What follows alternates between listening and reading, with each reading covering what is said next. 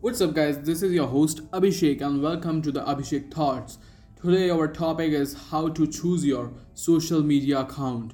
So if you are a teenager, this podcast is best for you.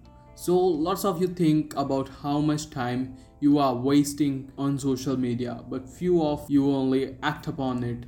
So this is the short part. I'm going to talk about how you can choose your social media platform. So today there are 4 top social media that people are using and even I am also using. So that is Facebook, Instagram, Twitter and YouTube. So maybe you are not that active on Twitter, but I am. But you are active on other 3 platforms. So first of all, let's talk about YouTube. YouTube is a video sharing platform. Most of you are using YouTube as a purpose of entertainment, and let me divide YouTube video into 3 categories. So the first category is entertainment, in which I includes, or according to me, it's like a comedy or a gaming type videos or vloggings, like such videos. And the second one is toxitainment, that are videos that are related to political agendas, criticism, or videos that are totally useless but you are watching is just to release your dopamine. So infotainment, and this is the third category, they are the channel which adds value to your life. You learn from them and also get inspired by them, but such contents are very underrated and not much of people are watching it. So I really want you to just watch that video that are really adding some value to your life. Yeah, I know that people must have entertainment and it's necessary also for personally me and you also, just to get relaxed, refreshed and just flush their stress or tiredness with dopamine. But don't get addicted to it. When you addicted to that dopamine, it starts to attract you always. Sometimes you even left your important work for a few minutes of entertainment, which is bad. You can subscribe to that channel, but only few of them which can fill you with happiness and energy. So these are the entertainment channels I'm talking about. But the next is toxitainment. You must not subscribe that kind of channels because they are just feeding your brain with some negativity, toxicity or hate. So instead of that, you should read news and gain true information from the internet or newspaper, which is also a very good habit. And the main thing and the best thing about YouTube that I'm also really eager to talk, that is free knowledge.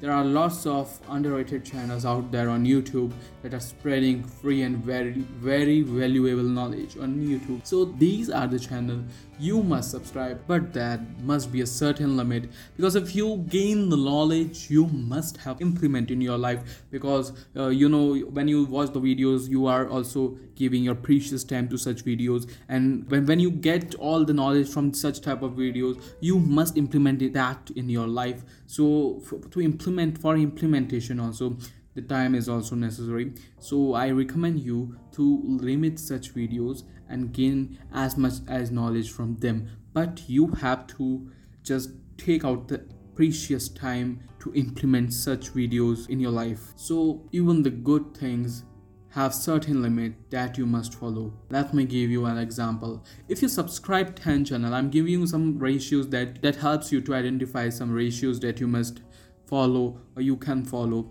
on your YouTube accounts. So that will help you to just maintain good videos in your YouTube or organize such videos in your YouTube feed. So such ratio will really helps to maintain the good quality of video in your YouTube content.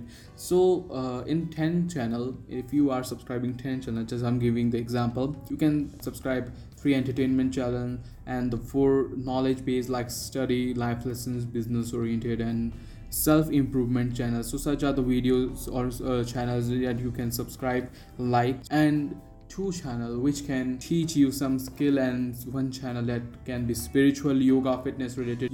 There must be a channel or a lifestyle that must you include in your life, like yoga, fitness, spirituality. Such videos also really creates great impact on your life, which will teach you something good. Now let's talk about Instagram. Is Instagram is good for teenager? Because if you check your Instagram activities, so time spent must be 2 to 3 hours, and it increase on holidays or when you are free. So if you are on Instagram because of some celebrity, famous person or the influencers, so the platform are not for you because their account is handled by their manager or assistant and they are busy doing their productive work for their growth. But what you are doing is that you are liking post that is uploaded by the manager when they achieve something after their productivity. But what about you? What are you doing? Just liking and commenting on the post, appreciating them. But what about you? Whom the person that will be appreciate you? So if you are preparing for exams or want to be more productive, just delete your account, because Insta have less knowledge content and more entertainment, glamorous, lusty, and even sometimes fake content which are of no use to you at all. So if you just want to do more productive thing, you can delete it or follow such people only that are adding value to your life, but the priority is to delete it. And now don't judge me, because I also gave on my Insta link in description, but I only post that thing which adds some value to your life, or only 3 posts a day, not more than that. So now let's talk about Facebook. Facebook has a high usage where you connect with your friends and you generally chat with them, like their photos or tag them. What we're gonna do in Facebook just to save your time and to help you to be more productive. In that case, you just add that friend, those who you know, friends that are really close to you and have some importance in your life. And if you follow such pages that are constantly posting and you think that they are just wasting your time, because there are lots of meme pages that you followed and they are constantly posting and you're liking it so you can share with your friends. Instead of that, there are groups that can be of your interest on Facebook which can make you more productive or creative, so you can join them. That help you to build your team for a startup or a company or a business team. So that is really going to support in your life. So I really recommend you can, if you are using Facebook and you want some team or you want to just connect with the people that are really kind of your genre, so you can just go for it. Now let's talk about Twitter. Yes. So our last social media is Twitter.